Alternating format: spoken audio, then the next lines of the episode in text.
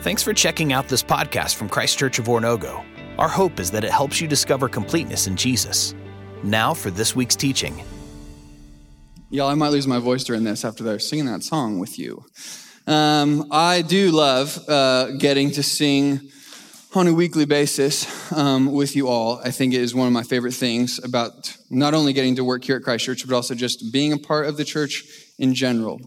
Um, and it's funny because if you have been here the last couple of weeks, we have been talking about worship. Uh, we've been talking about what worship is, what worship means, um, what it means to worship in seasons of doubt or moments of temptation. And tonight, as I was preparing to talk about what it means to worship in victory, um, I began to just kind of just see more and more as I was thinking and studying and, and trying to pray about it and talk about it with people. Um, that that oftentimes I think as humans, but especially as in in the Bible oftentimes victory is in some way associated with, with singing. Um, and I think if you look around, like in, in the world that you and I live in, we'll see that that is true. And actually, one thing that I thought of as we were getting into like the Thanksgiving Christmas season, uh, I began to just think about like my favorite Christmas movies because I, I mean, I like Christmas for a lot of reasons. Obviously, Jesus coming down and changing the very fabric of reality and eternity, spending time with my friends and family. Third solid reason: Christmas movies. Uh, and I, you know, we probably have a lot of the same ones: Home Alone, Elf. Uh, Santa Claus is coming to town, the animated one, which is old and weird, but I like it. Uh, but I, I think my favorite one is uh, It's a Wonderful Life. Has anybody seen that movie or have you heard of it? Um, I think we have a picture of like the scene that I want to talk about. Maybe?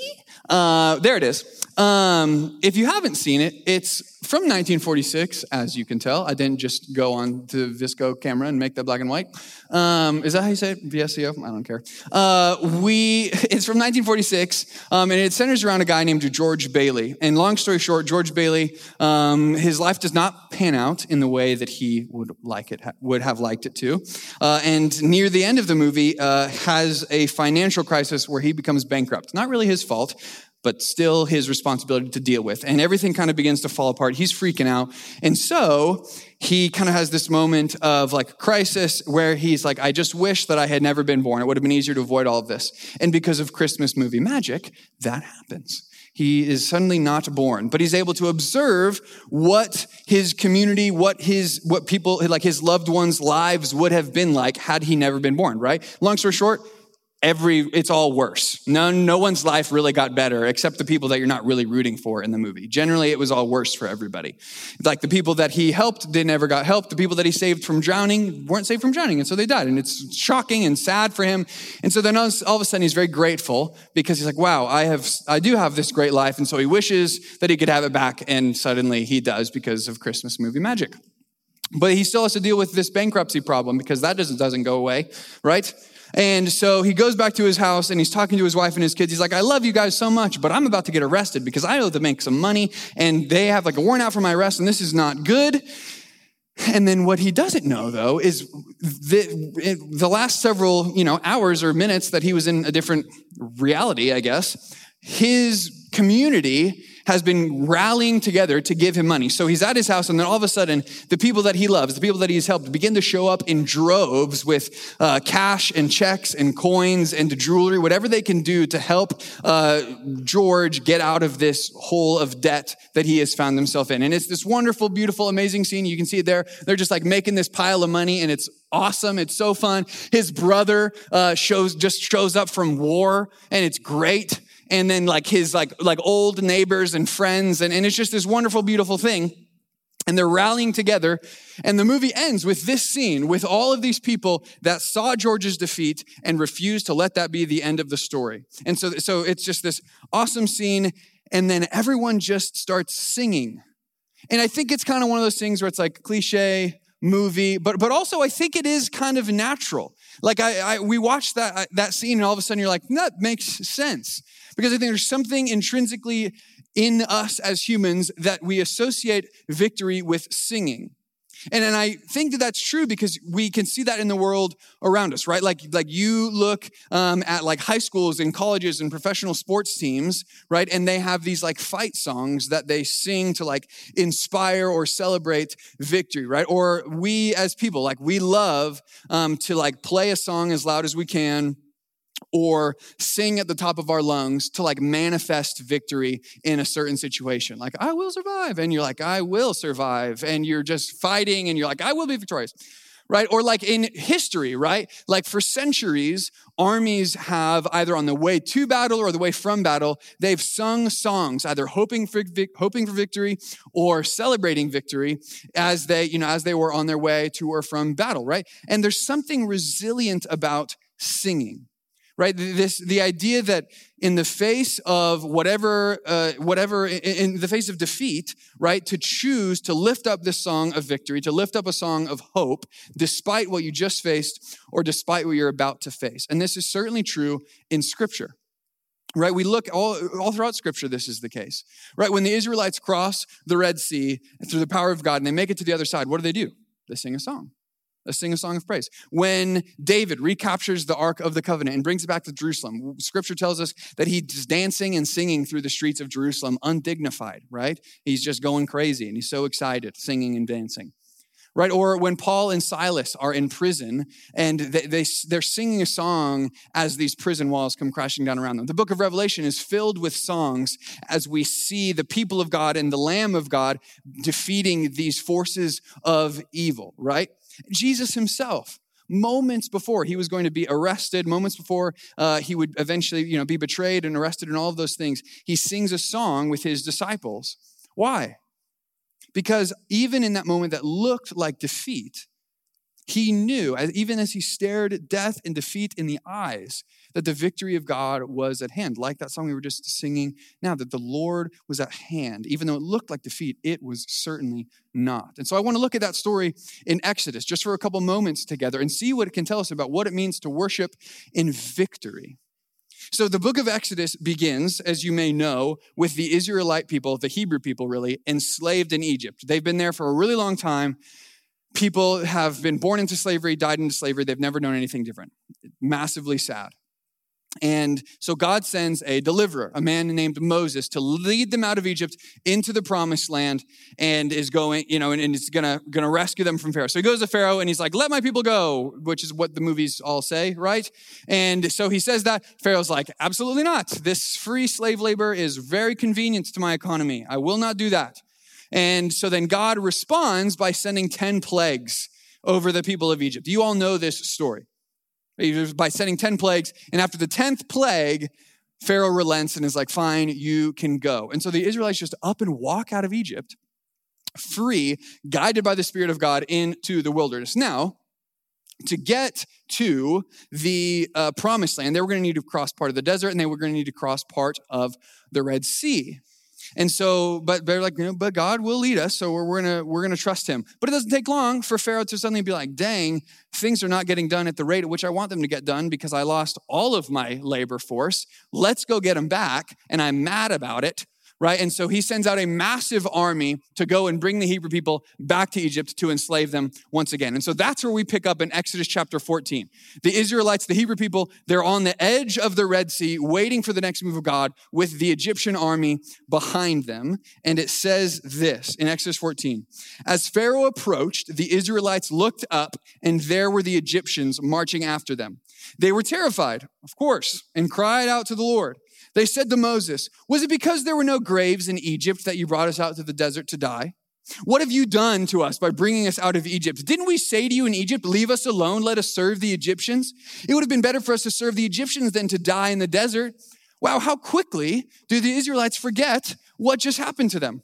They just up and walked out of slavery. That doesn't happen. And as soon as they see this army approaching, which let's give them some grace, that'd probably scare me too right? As soon as they see it, they're like, oh, hex to the no, you must have brought us out here to die. And they think that Moses or God is playing some sort of cruel, elaborate prank. And they're like, oh, the mass graves in Egypt weren't good enough for you, jerk. And they're mad, right? They're, they're very upset.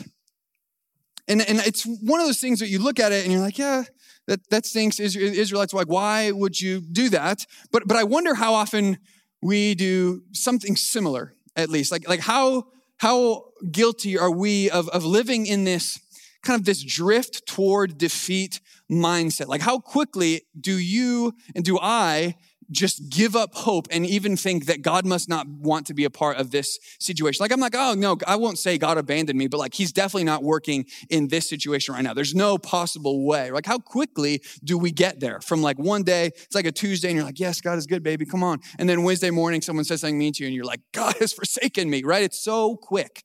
It's so quick right and I, I mean i know i can do this and it's it's almost like it's like defeat management like we're just trying to get as long as possible between like how, like between our moments of failure, between defeats. Or we just live every day thinking, man, I wonder if today's gonna be the day where I fail and everything falls apart. Or maybe worst of all, we, we genuinely think victory over this thing, this situation, just is not gonna be possible in my life. I'm screwed. It's a bummer. And it, this is much of the story of Israel in the Bible, and, and it can be our story sometimes too. But man, I think one of the bravest things that you and I can do as Christians is simply risk to believe that victory in Jesus is possible. Right? It's a courageous thing to dare to imagine what that might look like. I think one of the first steps that we can do is just even beginning to imagine what victory might look like in our life. Because I know for some of us, we just think, man, this is just something I'm to have to live with forever. And so you won't even let yourself imagine what life might look like without it. But I wonder if you did. I just, I wonder what God would do with that. If you just let your mind go there.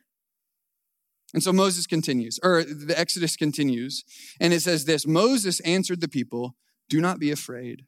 Stand firm, and you will see the deliverance the Lord will bring you today. The Egyptians you see today, you will never see again. The Lord will fight for you. You need only to be still. Then the Lord said to Moses, Why are you crying out to me? Tell the Israelites to move on. The Egyptians you see today, you will never see again the thing that you're struggling with today, the thing you're wrestling with today, the thing that you think is going to pound you into the dirt for the rest of your life, maybe you'll never see it again. I think we could at least try imagining it. And so Moses calls these despairing Israelites to remember what's true. He says, Don't be afraid, remain steady. The Lord will fight for you. God is about to move. Right? It's as if God is saying, What you fear will soon be gone, and only I will remain. I will fight for you. So sit back, watch what only I can do, and then take a big, deep breath. And then God says what I think really only God is allowed to say in a, in a situation like this. He's like, What are you waiting for? Let's go. Right? I don't think he's actually being like snappy, but I like it's like God's just like, Hey, time's now like like I, I, get you're crying out that's that's not bad but like the time like now is the time like to move right? Like he's like hey your slavery is behind you. My promises are ahead of you and the thing that lays between is your decision to take a step of faith onto the water through the water right? That's your choice. And at first this can seem contradictory right? Be still but move on.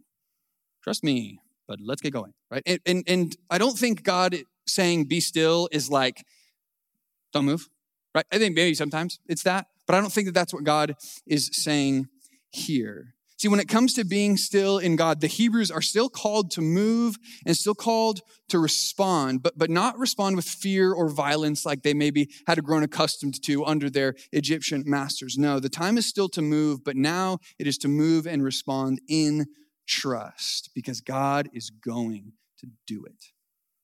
And so Moses puts his staff out over the sea and it parts left to right, allowing the Israelites to cross on dry ground. You've probably seen movies about it.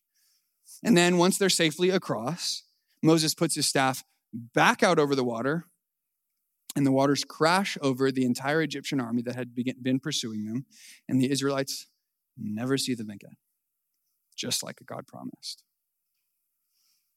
Washed away God kept his promise. You will never see them again. And they didn't. And what do the people of God do? They sing.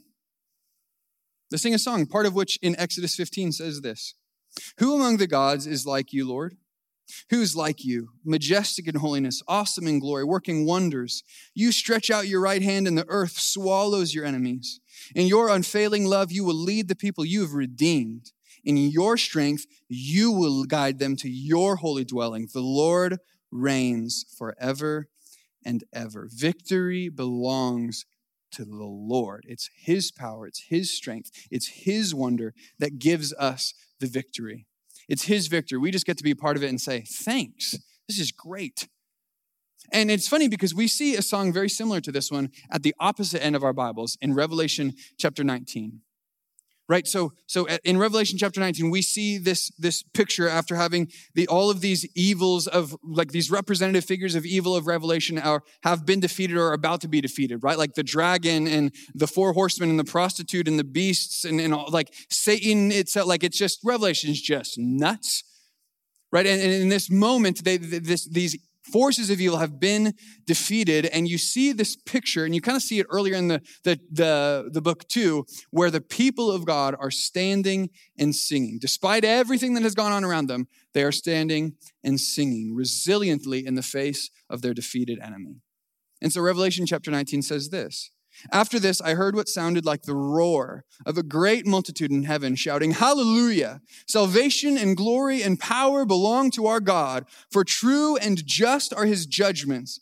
The 24 elders and the four living creatures fell down and worshiped God who was seated on the throne. And they cried, Amen, Hallelujah. Then a voice came from the throne saying, Praise our God, all you his servants, you who fear him, both great and small.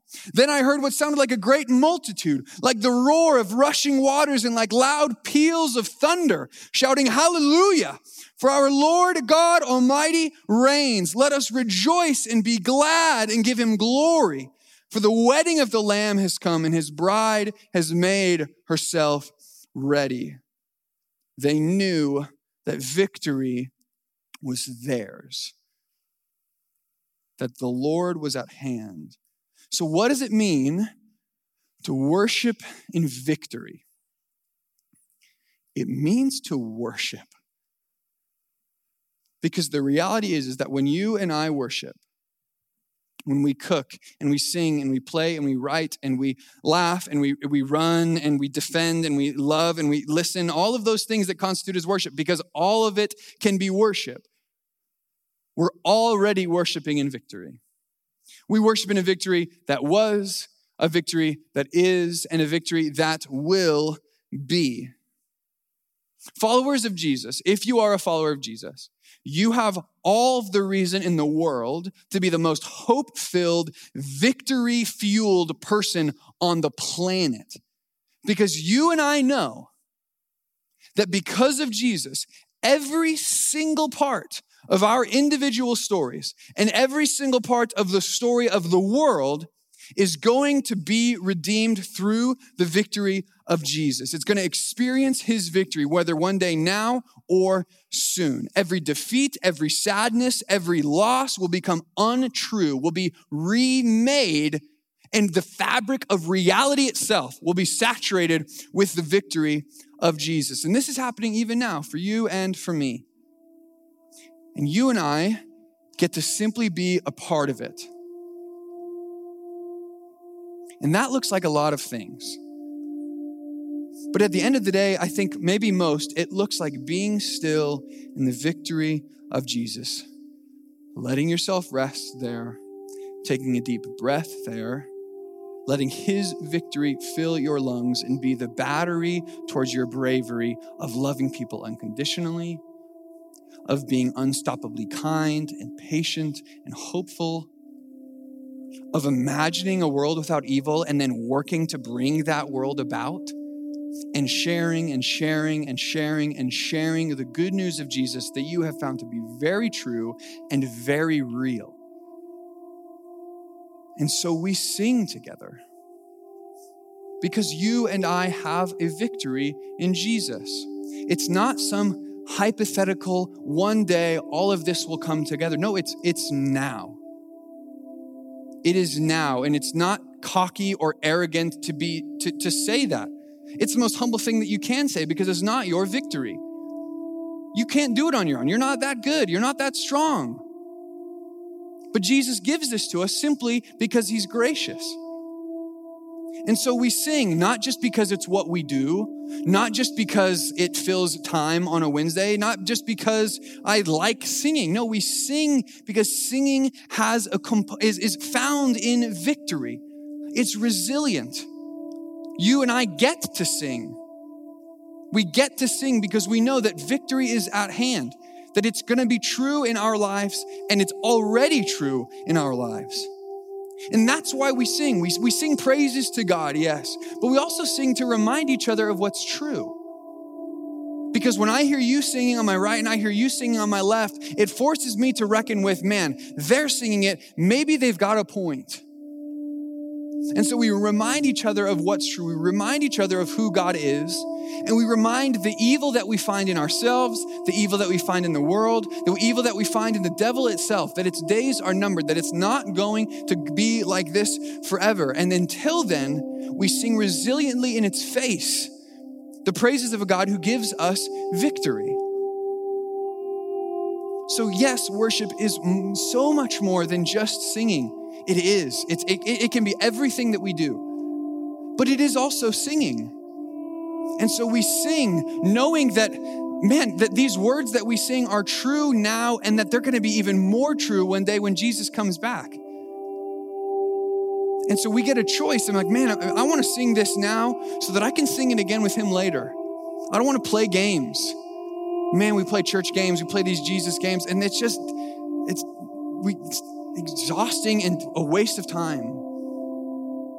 In Scripture, Jesus Himself, the Spirit in us, invites us to sing a different kind of song, to sing a better song, one that lifts up the praises of Jesus, one that lifts up the victory of Jesus. Doesn't lift me up, doesn't lift other people up, it lifts up Jesus. And then that's the motivation that goes out to, to help me to go out and do the things that Jesus calls me to do. And so we're gonna sing right now. So, band, you guys can, can come up and we're gonna we're gonna sing right now, like we do most Wednesdays. But I, I hope that it's not lost on you what it is that we really do every time that we do this. It's like this, this song of defiance of like, no, this thing is falling apart. No, my life is really difficult right now. No, today did suck. But it's not the end right? Jesus tells me a different end of the story, right? The, the last enemy to be defeated is death, but praise be to God who gives us the victory through our Lord Jesus Christ. When death is defeated, everything else just bows to Jesus. And that's what we get to be a part of when we sing. And so we can sing confidently and we can sing loud. We should be loud singers. We get to do it. And I'm glad I get to do it with you all. Let's pray. Father, thank you for Jesus. Thank you for the gift of singing. Thank you for victory. Thank you for everybody in this room. God, help us to be defiant singers in the face of evil. Help us to sing loud. Help us to sing truthfully. Help us to always sing. Father, we love you. We trust you. In Jesus' name we pray. Amen. Thanks again for checking out this podcast from Christ Church of Oronogo. We hope that this teaching is helping you discover completeness in Jesus and encourages you to help others do the same. If you're interested in learning more about Christ Church, visit us online at cco.church.